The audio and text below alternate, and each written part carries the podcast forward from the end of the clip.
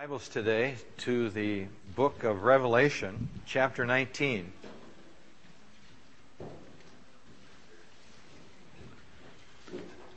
This summer we started uh, a series on Revelation. Somebody said the other day, at the rate you're going, Pastor, it's going to take us forever to get through Revelation. And so I'm going to surprise you today and tell you that this is our last message from Revelation. We're going to uh, go almost to the end of the story, chapter 19, and talk about actually the theme of the book the triumphal second coming of Christ. But before we read anything in Revelation chapter 19, there are just uh, two verses I'd like to read and like for you to look at with me in Revelation 18. The first one is verse number 11. And the merchants of the earth will weep and mourn over her, for no one buys her merchandise anymore. Chapter 16, 17, and 18 talks about the, uh, the destruction of the world religiously and the destruction of the world commercially. Uh, this world runs on a commercial track. Uh, everybody is buying and selling from somewhere else. One of, that, one of these days, that'll all be over. And the merchants, those who are in business, will be out of business. God is putting them out of business. And uh, look at verse 18 of chapter 18. And they cried out when they saw the smoke of her burning, saying, What is like this great city? You know, the world's evil system, one of these days, is going to go up in smoke. Uh, the religious world, somebody said to me the other day, you know, I'm turned off with organized religion. I think most people that know the Bible are too. Uh, organized religion without Christ is uh, going to pass away just like everything else. Uh, the economy of the world is uh, not going to become depressed, it's going to go out of business. That's why John, who is the author of uh, Revelation, when he was writing in 1 John, uh, said this Love not the world, neither the things that are in the world, because if any man loves the world, the love of the Father is not in him. For all that is in the world, the lust of the flesh, and the lust of the eyes, and the pride of life, is not of the Father, but is of, of the world. And the world is passing away, and the lust of it. But he that does the will of God remains forever. And so everything around us is passing away, and one of, one of these days it will be gone. You know, we get a little uh, hiccup, so to speak, whenever the stock market goes down a little bit or some big company goes out of business. Uh, you noticed in your Sunday Courier, my mother in September, on September 12th will be 98 years old. And here a while back, she was telling me that she remembers the, uh, the beginning of the Great Depression. She remembers the day that her father, Harry Brown, they lived in Connellsville, Pennsylvania, came home and told the family that uh, they had lost all their money in the bank. Uh, and uh, how things drastically changed for about 10 years in America after that. October 29, 1929 was known as Black Tuesday. Whenever you book, read the book of Revelation, and I think this is one reason why people don't necessarily like to read it, is because it's worse than Black Tuesday. It's the end. It's God pulling the plug. The power is shut off. Uh, the economic world uh, doesn't falter, it collapses and goes up in smoke because of the judgment of God. Uh, but you know, in, in a roundabout way, this is what God's people have been praying about for a long time. I want to remind you of the Lord's Prayer, Matthew 6, 9. Let's look it up here on the screen. Let's read it together, okay? Our Father, which art in heaven, hallowed be thy name. Thy kingdom come, thy will be done on earth as it is in heaven. Give us this day our daily bread, and forgive us our debts as we forgive our debtors. And lead us not into temptation, but deliver us from evil. For thine is the kingdom and the power and the glory forever. Amen. Let's go back to the first part of that, uh, of that prayer. Look at this. The Lord is teaching his disciples to pray, and we're to address the Father, and who, whose home is heaven. His name is holy above all names. And uh, the first uh, request here is, Thy kingdom come, Thy will be done on earth as, it is in heaven. Uh, we have been praying, sometimes unaware, uh, unbeknownst to us, uh, for these events to transpire in the book of Revelation. Whenever Jesus comes the second time, in uh, the Bible says, every eye will see him. Uh, and he's coming to set up his kingdom and to answer your prayer that you prayed so many times, even as a little kid. Your kingdom come, your will be done on earth as it is in heaven. And so here we find all of this beginning to unfold. Now, God's timing is ready. You know, recently I had the opportunity, and I seldom ever have an opportunity like this, uh, to share the message of Jesus the Messiah with three Jewish people, not together, but, but separately. And uh, I've mentioned to you before that in the Old Testament there are two streams of, of messianic prophecy. The one stream, the Church of Jesus Christ on earth, is very familiar with and, that, and we talk about it all the time because it is the essence of the gospel. It is the story of the death, burial, and resurrection of Jesus Christ. It is the prophecies concerning the first coming of Christ, and he is coming as a suffering servant. Uh, let's look at, and we have this up here, Daniel chapter 9, verse 26. Let's read this together. And after the 62 weeks, Messiah shall be cut off, but not for himself. Now, we have 2020 vision because hindsight is 2020, isn't it? And we look at that verse and we say, of course, we know the Messiah. We believe the Messiah is Jesus. And he was cut off, but he wasn't cut off for himself, was he? He was cut off for you and cut off for me. And so uh, when uh, Jewish people read the Old Testament prophecies, they see it through their paradigm and their perspective. We see it through ours. Mark chapter 10, verse 45 is an interesting verse. Let's read this. For even the Son of Man did not come to be served, but to serve and to give his life a ransom for many. Now that's the first stream of prophecy. The second is the stream of the king. And of course, they were reading this and they were hoping that Jesus was going to present himself as their king and liberate them from the bondage of Rome. That one of those verses in Daniel chapter 2 verse 44. Let's read this.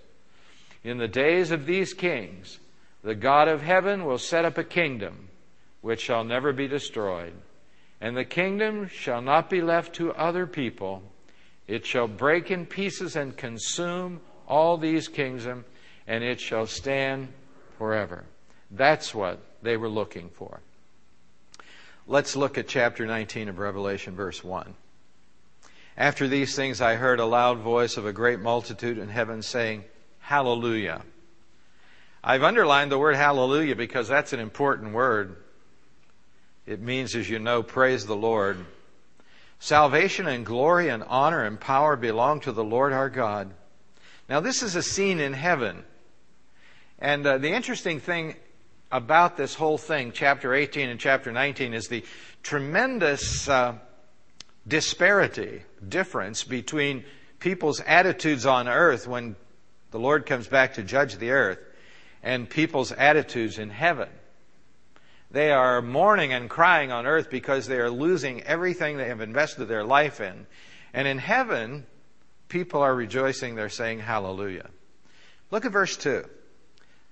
For true and righteous are your judgments, because he has judged the great harlot who corrupted the earth with her fornication. And he has avenged on her the blood of his servants shed by her. I've underlined the word avenged. Now, those of you who read the New Testament on a regular basis know that Christians are not supposed to be revengeful people. When somebody does something to us, we're not our uh, response is to is to be I forgive you, not I'm looking to get you. I'll get you back. Here the Lord comes back to avenge her blood on her the blood of his servants. Verse 3.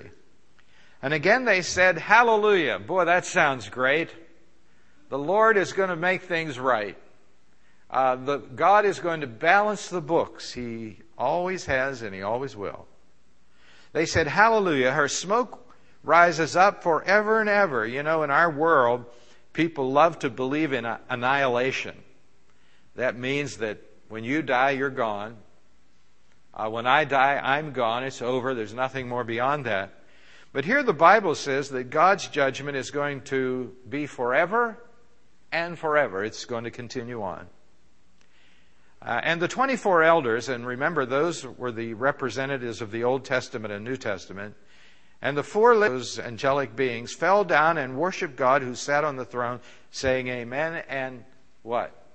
Hallelujah. Then a voice came from the throne saying, Praise our God, all you his servants, and those who fear him, both small and great. And I heard, as it were, the voice of a great multitude. How many people will be in heaven? Uh, a great multitude.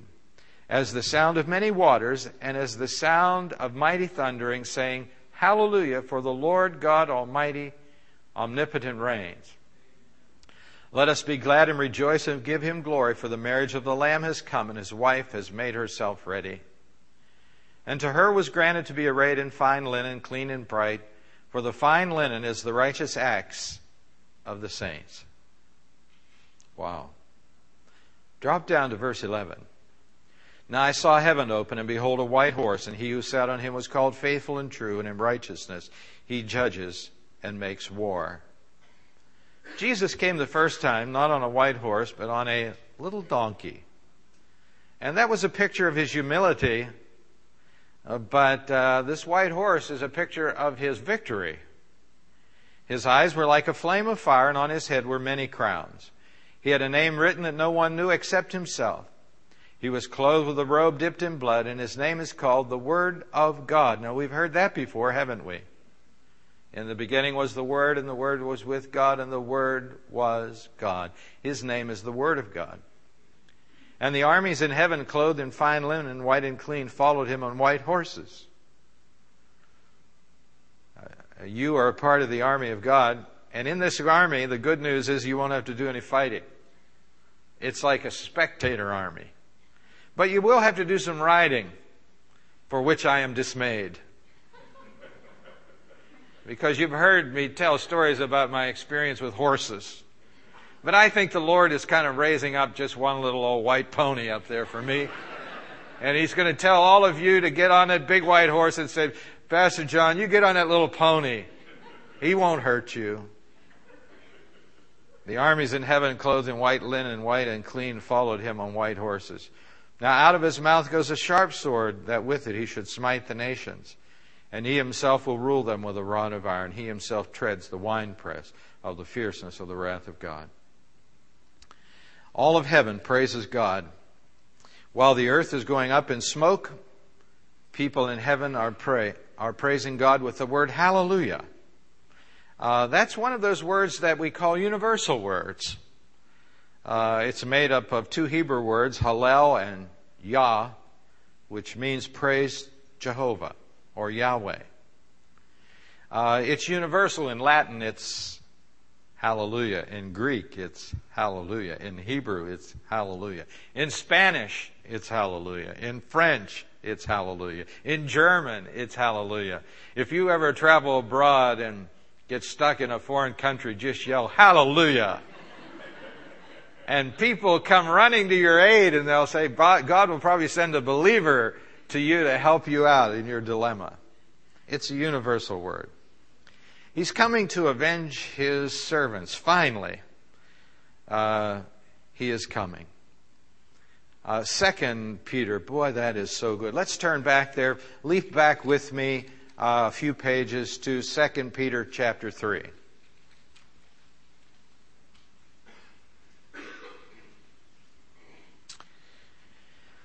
You know, I, I, I know that you know that uh, Christianity is becoming more marginalized in our country.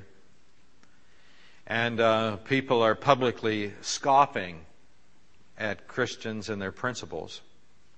And that's uh, predicted in the Bible. Look at 2 Peter chapter 3 verse 3. Knowing this first that scoffers will come in the last days walking according to their own lust and saying, Where is the promise of his coming? For since the fathers fell asleep, all things continue as they were from the beginning of creation. You know, the church goes out and tells people, the Lord is coming back again, and people say, ah, get a life. The church has been saying that forever. Everything is always the same. The world has always been bad. Uh, people are scoffing the church today. They say we're clinging to our Bibles. For this they will wilfully forget that by the word of God the heavens were of old, and the earth standing out of water and in the water, by which the world that then existed perished, being flooded with water. But the heavens and the earth, which are now preserved by the same word, are reserved. Look at this. The heavens and the earth, which are now preserved by the same word. God created the world and He's preserved the world. He keeps it all running. By the same word, the world is also reserved for fire until the day of judgment and perdition of ungodly men. But beloved, do not forget this one thing, that with the Lord one day is as a thousand years, and a thousand years is one day. Now, I love that verse. Because that explains so much, doesn't it? You know, here we have our calendars at home, and how many people here live by your calendar? If you lose your calendar, you're dead. All right, raise your hand. Yeah, so I do too. It's like sometimes I don't look at it, and then I'm dead anyway, because it's the same thing as losing your calendar, right? If you don't read it. But you know, we we we chalk it off and we say, okay. Uh, August 25th, the Lord didn't come back again. August 26th, the Lord didn't come back. And we, we keep going like that. God has one big calendar up there. 1,000 years when we're down here doing this. Uh, God doesn't really function on our time schedule, on our calendar. Um, but this world is preserved by God for judgment. Uh, look at verse 9. I love this. The Lord is not slack concerning his promise to return, as some count slackness, but is long suffering to usward, not willing that any should perish, but that all should come to repentance. Uh, he's coming back one of these days uh, in his time to avenge his servants. And he's coming back uh, to punish the world and its people. And the smoke, the Bible says, will be forever and ever. The scripture, and we just read it back there in uh, Revelation 19, also refers to the marriage of the Lamb. Uh, Christ uh, is the Lamb, and the church is the bride. And one of these days, the Lord is coming back uh, to be completely united with his bride. I was reading a commentary on this, and the commentator said that back during that time there were three stages to a wedding. First of all, there was a legal agreement by the parents.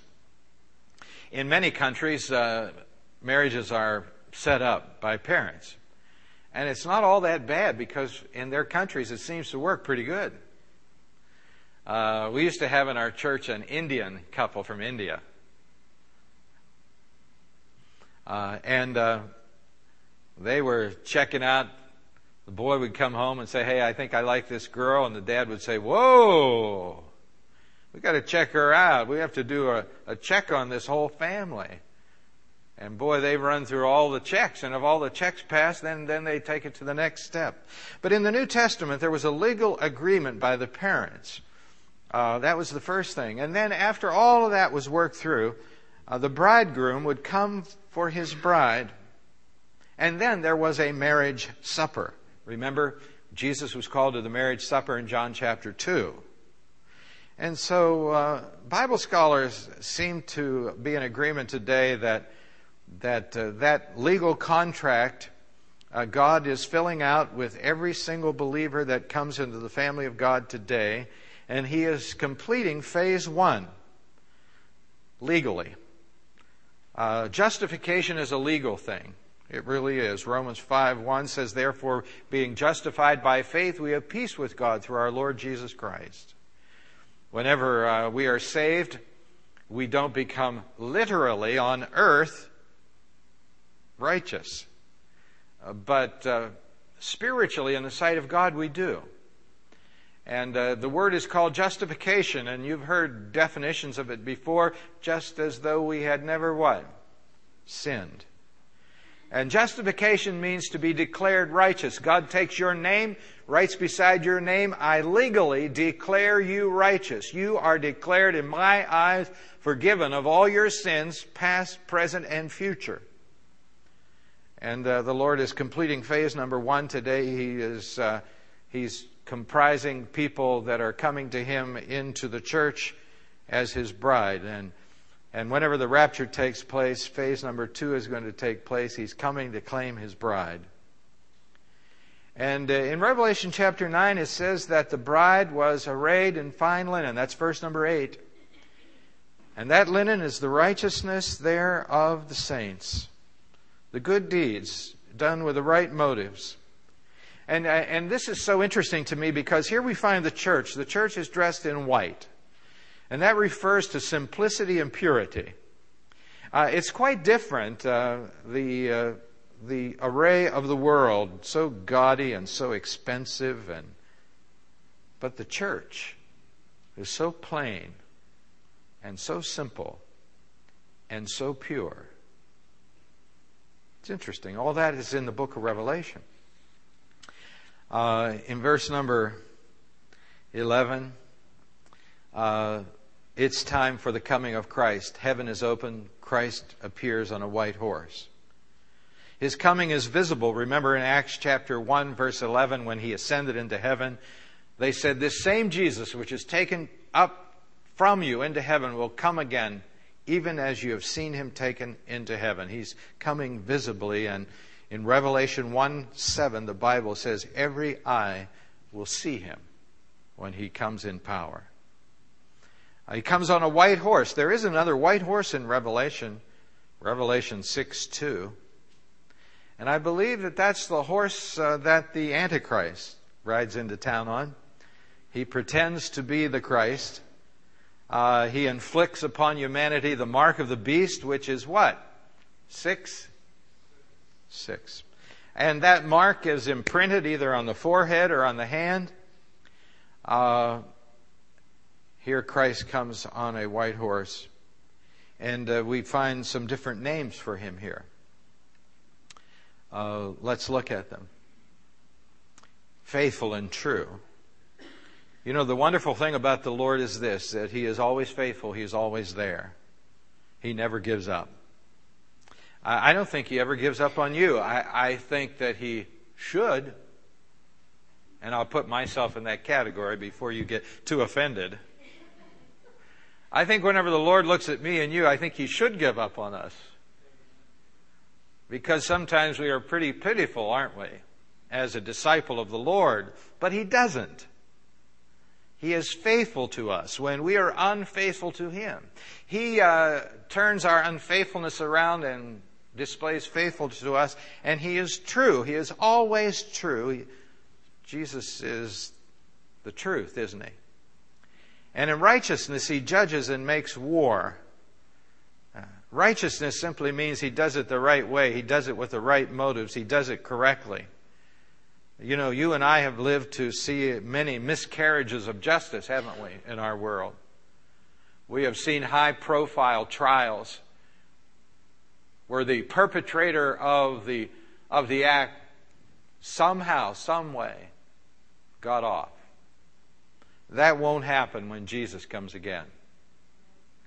Uh, he's coming in righteousness to judge and make war, and uh, and it will be correctly done because he knows the human heart. Uh, he is he is called in verse number 13 the Word of God. His eyes are so penetrating, and on his head are many crowns. Uh, one crown after another. That denotes his tremendous power. And uh, one of the things that uh, interests me here is the fact that it said that he had a name, that's in verse 12, written that no one knew except himself. And someone has suggested that, um, you know, there are not enough names to describe who God really is. You know, we have so many of them in the Bible, you know, we could just go on and on. There are like hundreds of them, names and titles of God. Uh, but there just isn't enough of them to really describe the greatness and the depth and who God really is. Uh, he's greater than any description or expression the human mind can devise. But here the Bible says there is a secret name. And uh, this could denote, and I think it does, that you and I are going to learn new things in heaven. Uh, we're not going to arrive there completely put together. And there are names yet to be learned in heaven of the Lord. And uh, this is going to be all part of what we do and how we worship God. Uh, he comes with his armies, and uh, the Bible says he has this robe on, and it's dipped in blood. It, you know, the Lord has uh, executed judgment through the years on on the human race. And he, uh, he already has blood splattered on his vesture. And so he comes again, uh, not as the one who is forgiving of sin with that blood, but as one who comes to, to exact more blood for those who have mocked him and those who have not believed in his Son, who is the only way to heaven. His uh, vesture is dipped in blood. And he has this sword, and out of his mouth goes a sharp sword that with it he should smite the nations. Uh, and he's going to rule them with a rod of iron. The sword of the Lord. That's his word. All he has to do is speak it. Speak the word. Spoke the world into existence. Uh, he uh, superintends the world as it, it flings its way uh, through the atmosphere and all he has to do is speak the word, and his enemies are destroyed. Uh, verse number 17 through verse number 19 is the battle of Armageddon, and we're not, we, we can't do that today. But the Bible says in Revelation 16:14 there are three evil spirits uh, that are that cause all the rulers of the world to gather for battle against the Lord. Now, just think of this. Uh, what is behind all this evilness and wickedness and all these nations fighting each other? Uh, evil spirits. That's what's behind it. Evil spirits and evil men. Uh, evil men being willing to be moved by evil spirits. But in this last day, when the battle of Armageddon comes, these evil spirits will go out and move on the hearts of evil rulers to gather together against Jerusalem and against the Lord. Can you imagine? These world leaders picking up their red phone saying, hey, listen, meet us in Israel. Because we want to fight God Almighty. And on the other end of the line, the leader of that world says, We'll be there. We hate God. We want to fight God. And around the world, and this is why we get a little so apprehensive whenever Russia rattles its chain. And when China rattles its chain and Iran and Egypt and, and, and all of these other nations, they begin to come against Israel. Israel is a magnet because Israel really has and always will be the center of God's spot on earth. And so there is this tremendous hatred of Israel because uh, they are so blatant to say that there is only one God. And the world hates that because the world wants everything to be God. The world wants everything that they have to be God. But Israel stands up and says, Lord our God, the Lord is one. And so uh, the Battle of Armageddon is going to be that final climactic display of rebellion against God. But there's a lot of good news here. Look at verse 20 of Revelation 19. Then the beast was captured, and with him the false prophet. That's the Antichrist, the beast, who worked signs in his presence, by which he deceived those who received the mark of the beast and those who worshipped his image. These two were cast alive into the lake of fire, burning with brimstone. Goodbye. Verse 21 And the rest were killed with a sword which proceeds from the mouth of him who sat upon the throne. All these armies coming together to fight against God Almighty are going to be completely obliterated by the Lord. And then he says all the birds were filled with their flesh. Not a pretty picture. Uh, and so, you know, we get, uh, we get a little discouraged as a Christian because we think, you know, just the world is so evil and it comes against us and it, it almost like pushes us over. It almost mows us over and we feel like, what good are we really doing in the world? And we almost get the impression that the enemy is winning this whole thing.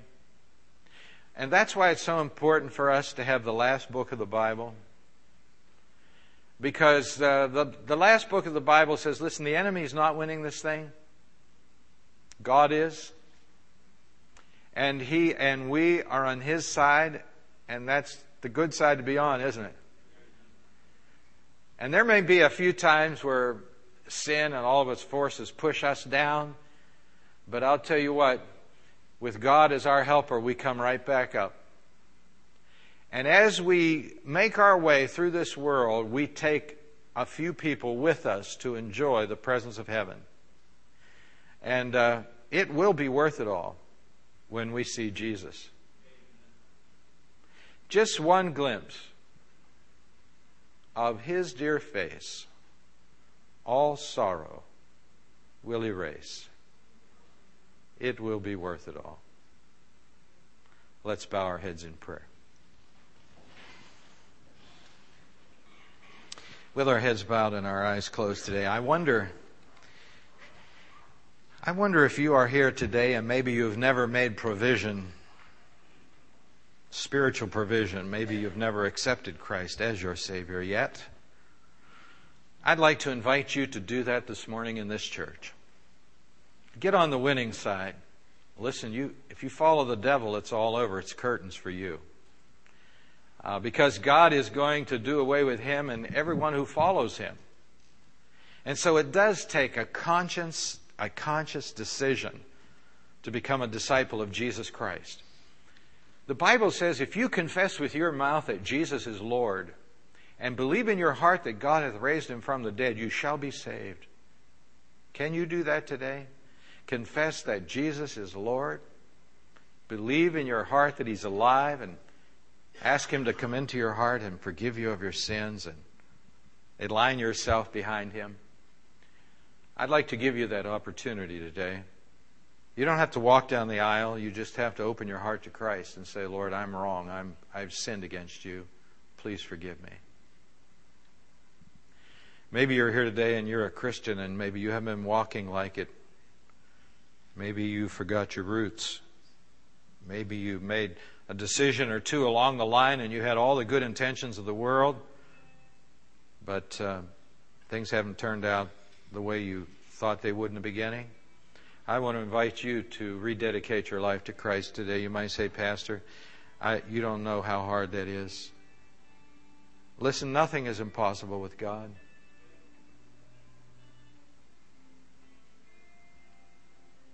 God will forgive you. God will give you a new chance. He'll walk with you from this day forward if you mean business with God. We're going to have an invitation, and if you'd like to make a decision for Christ, I want to invite you to come and kneel here at the altar and just say, Lord, meet me in my heart. Forgive me of my sin. Save me.